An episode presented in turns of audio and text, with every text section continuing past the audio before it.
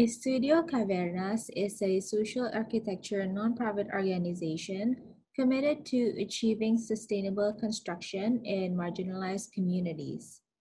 It was since 2015 that Juan and Jago Cuevas Duran, with the whole team, have been using architecture to help communities not only physically through the provision of appropriate infrastructure, but also psychologically through educating and uplifting of the people's skills and confidence.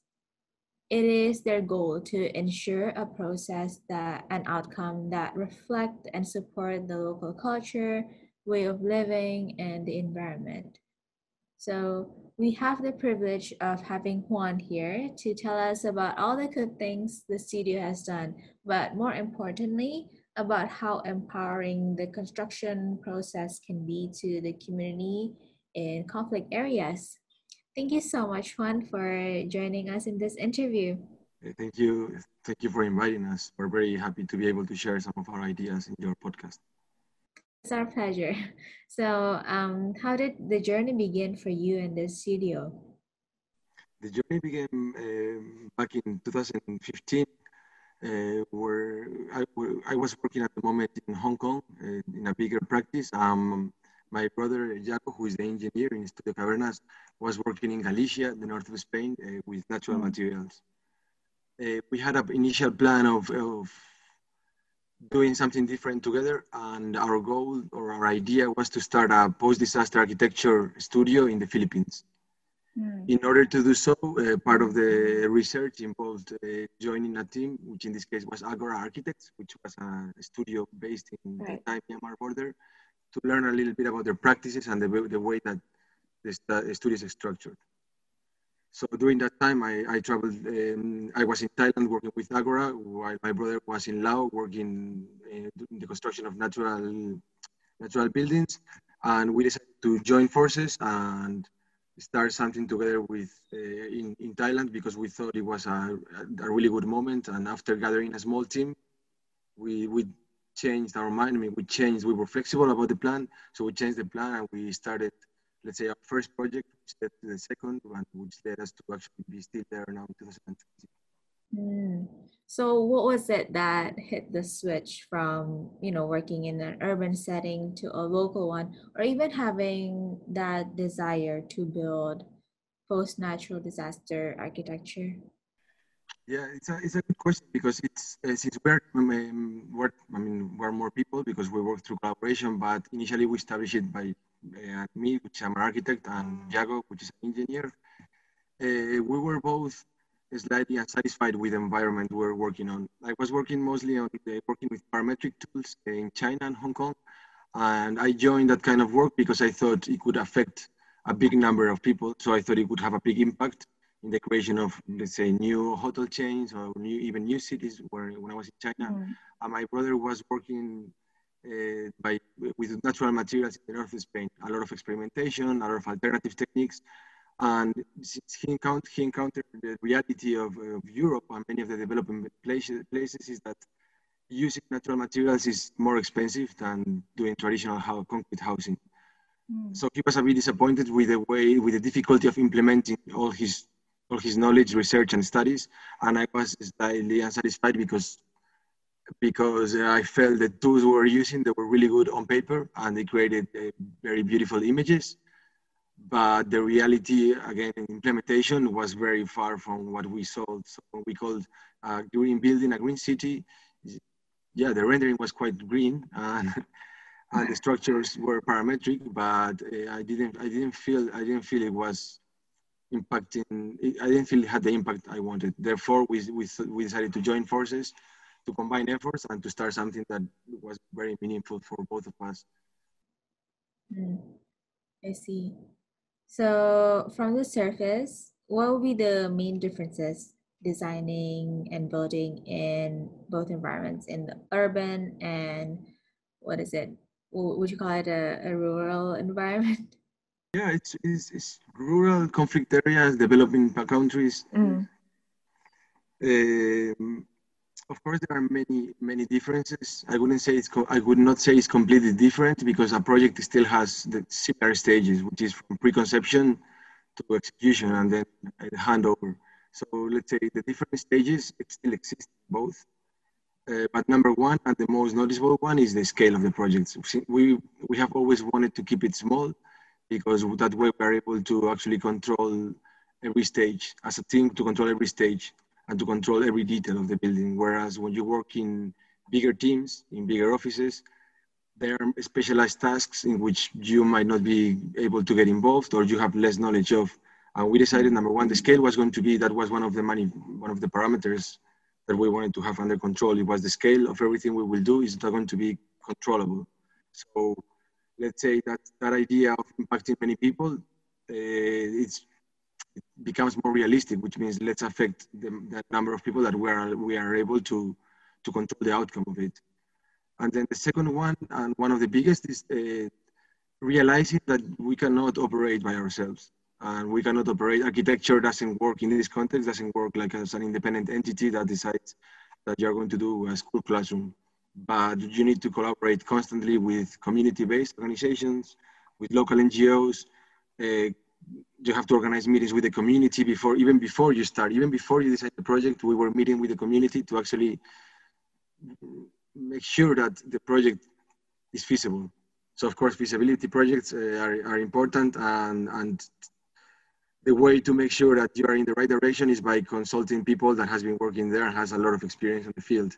It's a conflict area because Myanmar is, uh, is a country that is still under a, under a, uh, we can call it a civil ethnic based conflict mm. inside the country and also throughout the border. So it's very sensitive place. That means that eh, any intervention can affect actually negatively to a community. If you, if you are not, if you are not aware or if you raise eh, attention of the Thai authorities because we operate mostly in Thailand, but it's yeah. for Myanmar people. Some we we know examples in which you are trying to in which people was trying to do something good, let's say for for migrants, and this brought the attention of the Thai authorities, and actually the, the community got in problems that they wouldn't have had if they didn't have an architect trying to provide. So the main the main one of the main keys for us is knowing from the beginning that we're going to do an intervention that's going to be positive. Uh, trying to reduce the scale and trying to reduce the impact to make sure it's going to work well also after we leave. Another big difference, um, this is not only in developing architecture, I guess it's also because a lot of people does it outside this field, is bringing an engineer from the very beginning of the project. Yeah. Uh, usually, or at least in my experience, and many of the people that I, that I have worked with, the architect is the one who starts with a concept design, and later on, let's say let's say an engineer comes and and guides us on how to develop the different details that we have been working on. The way we operate is completely different. The engineer is uh, is a key factor from the very beginning, and is the one who actually decide what kind of construction techniques will be used or not. This means that we sometimes we don't we don't do or we don't design the kind of building we have in mind, which is of course very idealistic, but we have to understand very well construction techniques that can be built by people under training in our case. And that determines very much the way that your construction looks. So right. it also determines the, the, the, kind of tools you use for design. We, we are used to usually working in plans and sections and renderings, and that, that this is enough to communicate with clients and, and most of the time with anybody involved in the project. In our case, the use of 3D models, I mean 3D models, I mean with physical models, uh, built with sticks, usually just chopsticks or square sticks. So very simplified drawing, very simplified models help a lot the construction worker to kind of locate himself and know, and know the part of the building he's working on. So that's stage in the, in the, first day of construction. We look at we look at the models with them. They even give some suggestions, which later we bring to the studio, we modify it, and the next model is more accordingly to what they, not only what they know how to do, but what they believe is, is more simple. And that way, you, you know that you have a better level of details. It will be cleaner because they are happier with what they're doing. So we do take into consideration a lot their opinion. And this is something that in a bigger scale, you, uh, you rarely have contact with the with the construction workers or with the construction manager. You talk to an engineer, which then he communicates to a construction leader, and then he talks to a construction worker. So I think is that's what we call it building. That's why people call it building through collaboration is because it's true it's true collaboration between many parts, and they are all involved. Hopefully, I mean, hopefully, in best case scenario from the very beginning. Mm. I thought it's very interesting when you say sometimes the intervention is not known by the authority. So I'm wondering, is it the case where what the people desire are not that reflected by the, what the authority wants? And if that's so, would you call your role as the architect to be the voice of what the people want? Mm, I wouldn't. I wouldn't say that we are the voice of what they want, but I would say we try to help them by trying to give, try to by giving them the appropriate tools. Yeah, which is a very vague concept. I, I, understand, but the relationship between migrants and the authorities is always, is never, is never defined on paper. It's always, it's always again very vague. They, they know what they can do. They know where they can go, but at the moment, at the moment that authorities change their mind about something, they might be arrested and deported back to a country, or they might have to pay a fine. This means that us, uh, we cannot help them maybe directly to overcome these issues, but we can make sure that the construction goes from beginning to the end by the uh, by communicating with authorities from the beginning, letting them know what we're going to do, and they give us little tips. In a very good example, or maybe it's an anecdote, but during the construction of Green Island, which is an intervention inside a municipal dam site, mm. the authorities, one of the conditions they gave us once after they visited the site, they said, okay, it's very good what you're doing, but we want to see a Thai flag on top of that building. Why? Because basically you are in Thailand and we are aware that all of these are Burmese people, Burmese and Myanmar people, which is of course the same, different name of different ways of calling the country.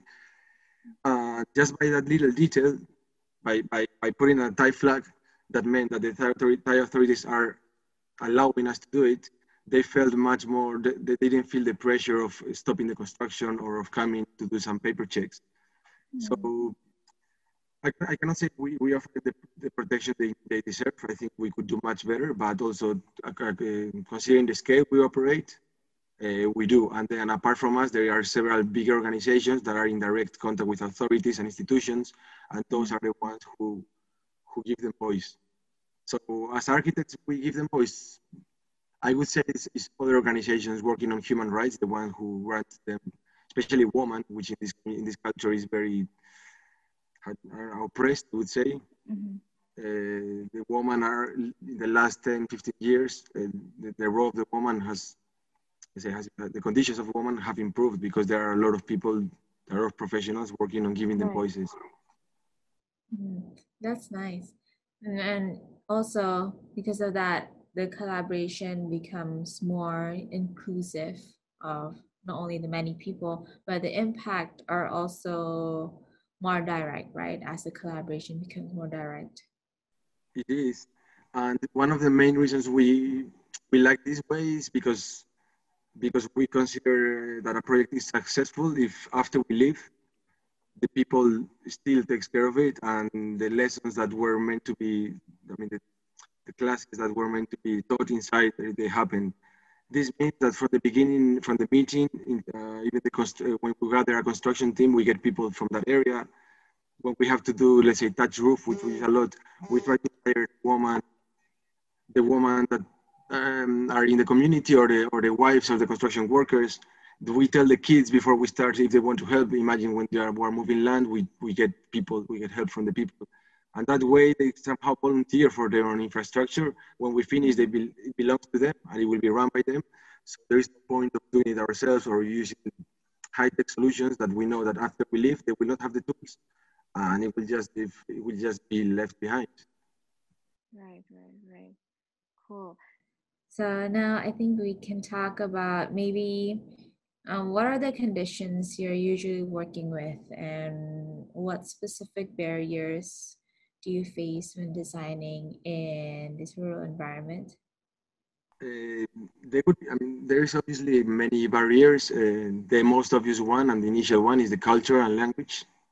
Mm. And and again, um, I'm, I'm emphasizing a lot on, on the work of with other with other organizations because though, though the, the other organizations specialized on these topics and anthropologists and socioeconomic people working on social and economic fields, they are the ones who guide us, for example, where to intervene.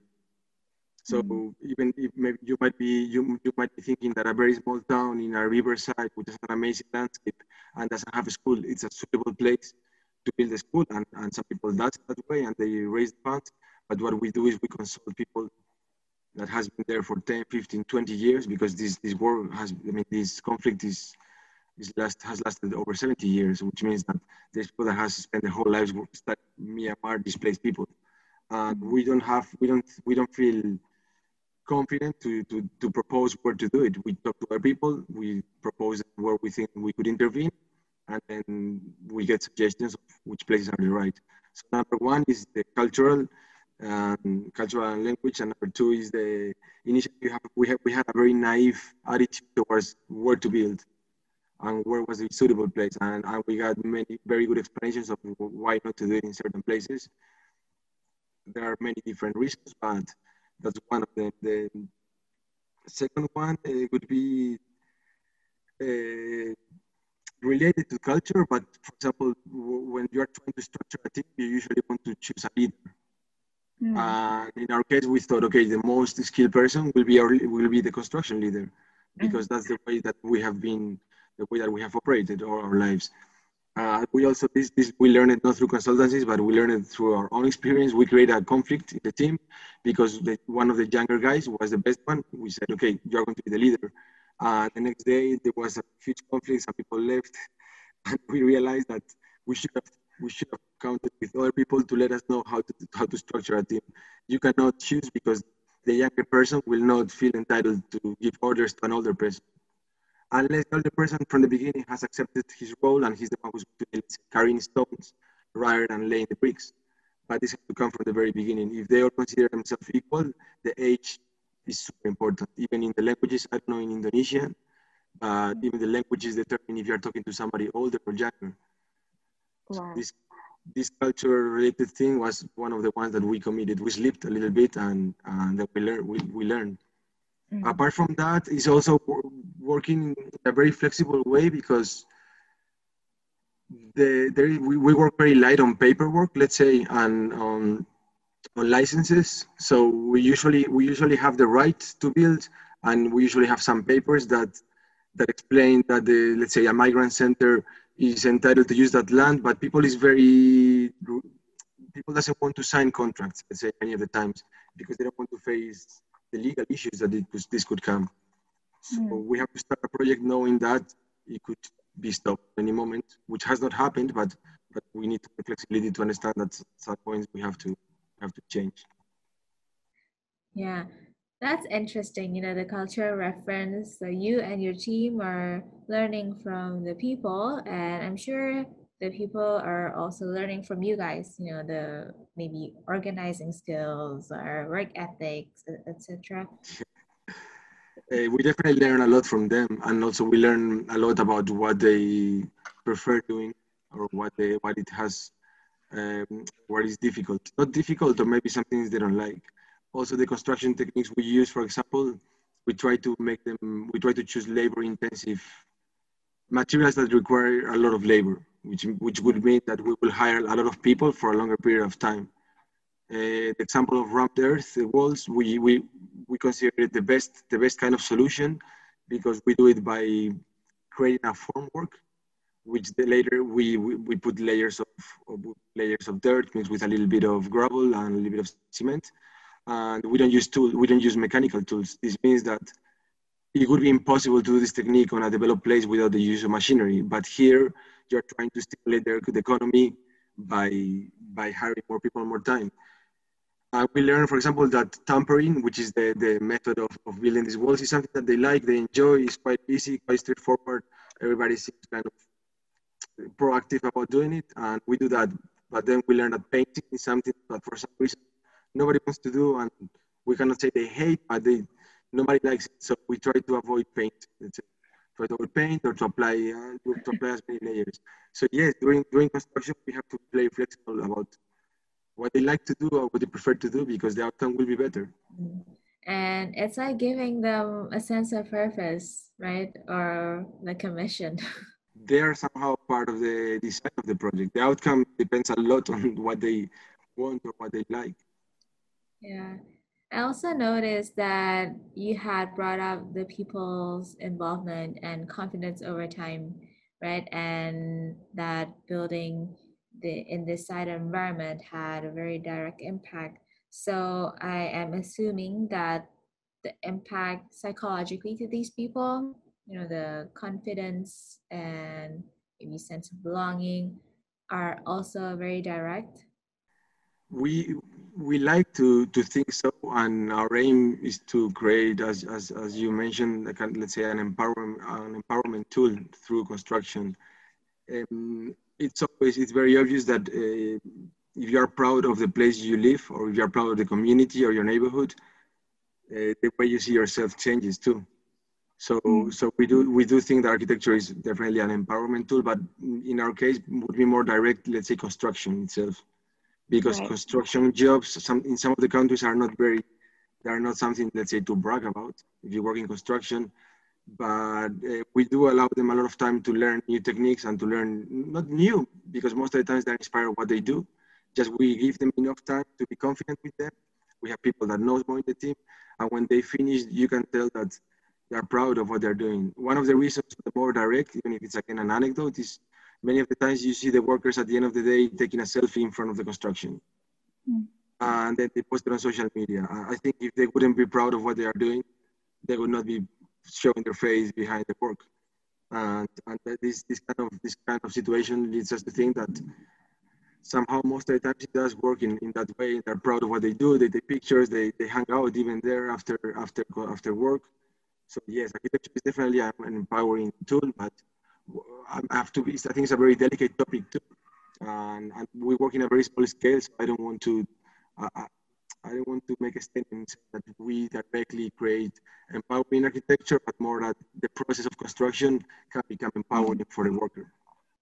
Yeah, it's almost like underrated, you know, in uh, in urban settings because I don't think we would see construction workers taking selfies or actually maybe they do but we just don't see them out in the open uh, but so um, how has everything you know your experience and your practice change how you perceive architecture or the architectural profession um, of course it has my, my vision of the architectural role i mean our role of, as architects has has changed completely.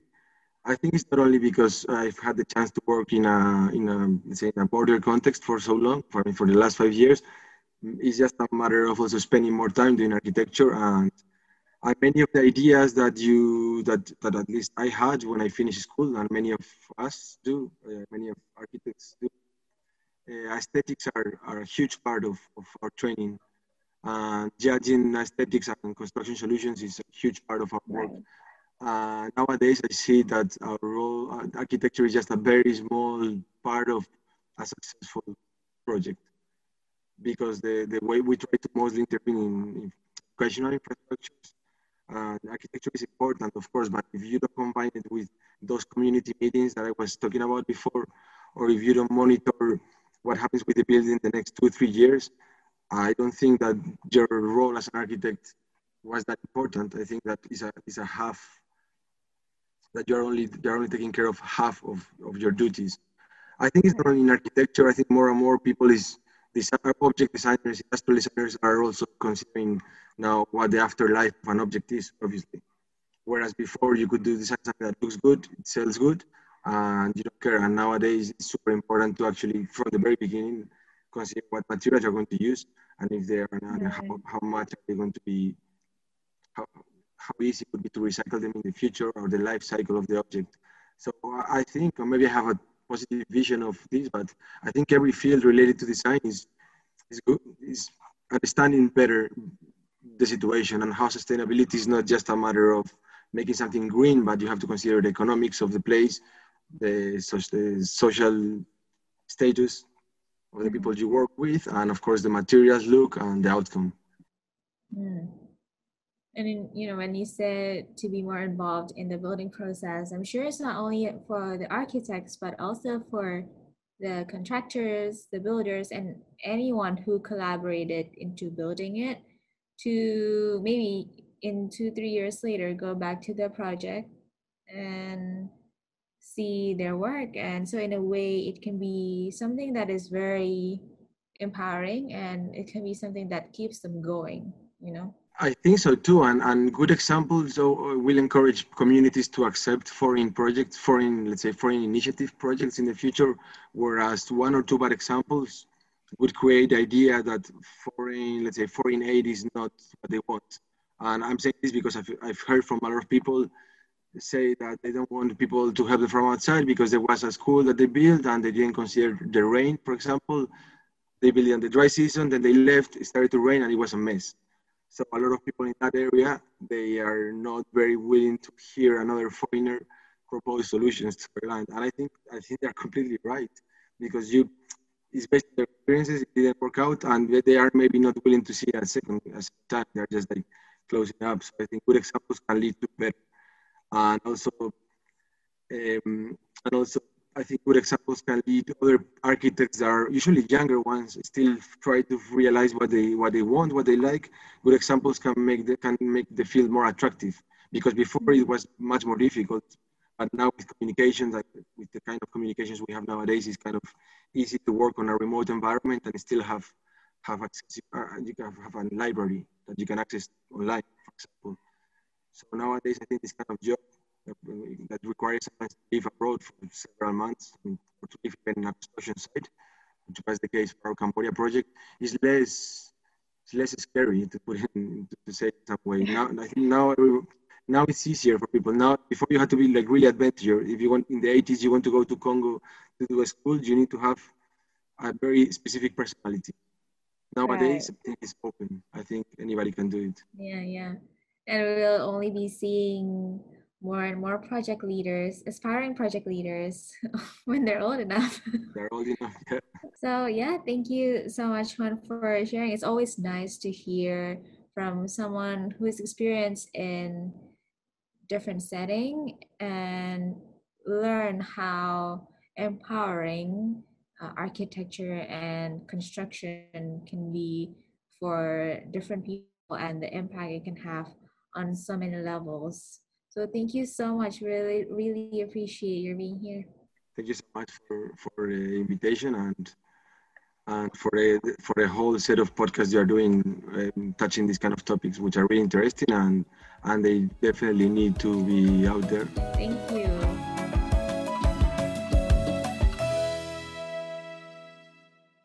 This episode is sponsored by BioLiving an innovator in sustainable weaving practices for design and architectural applications.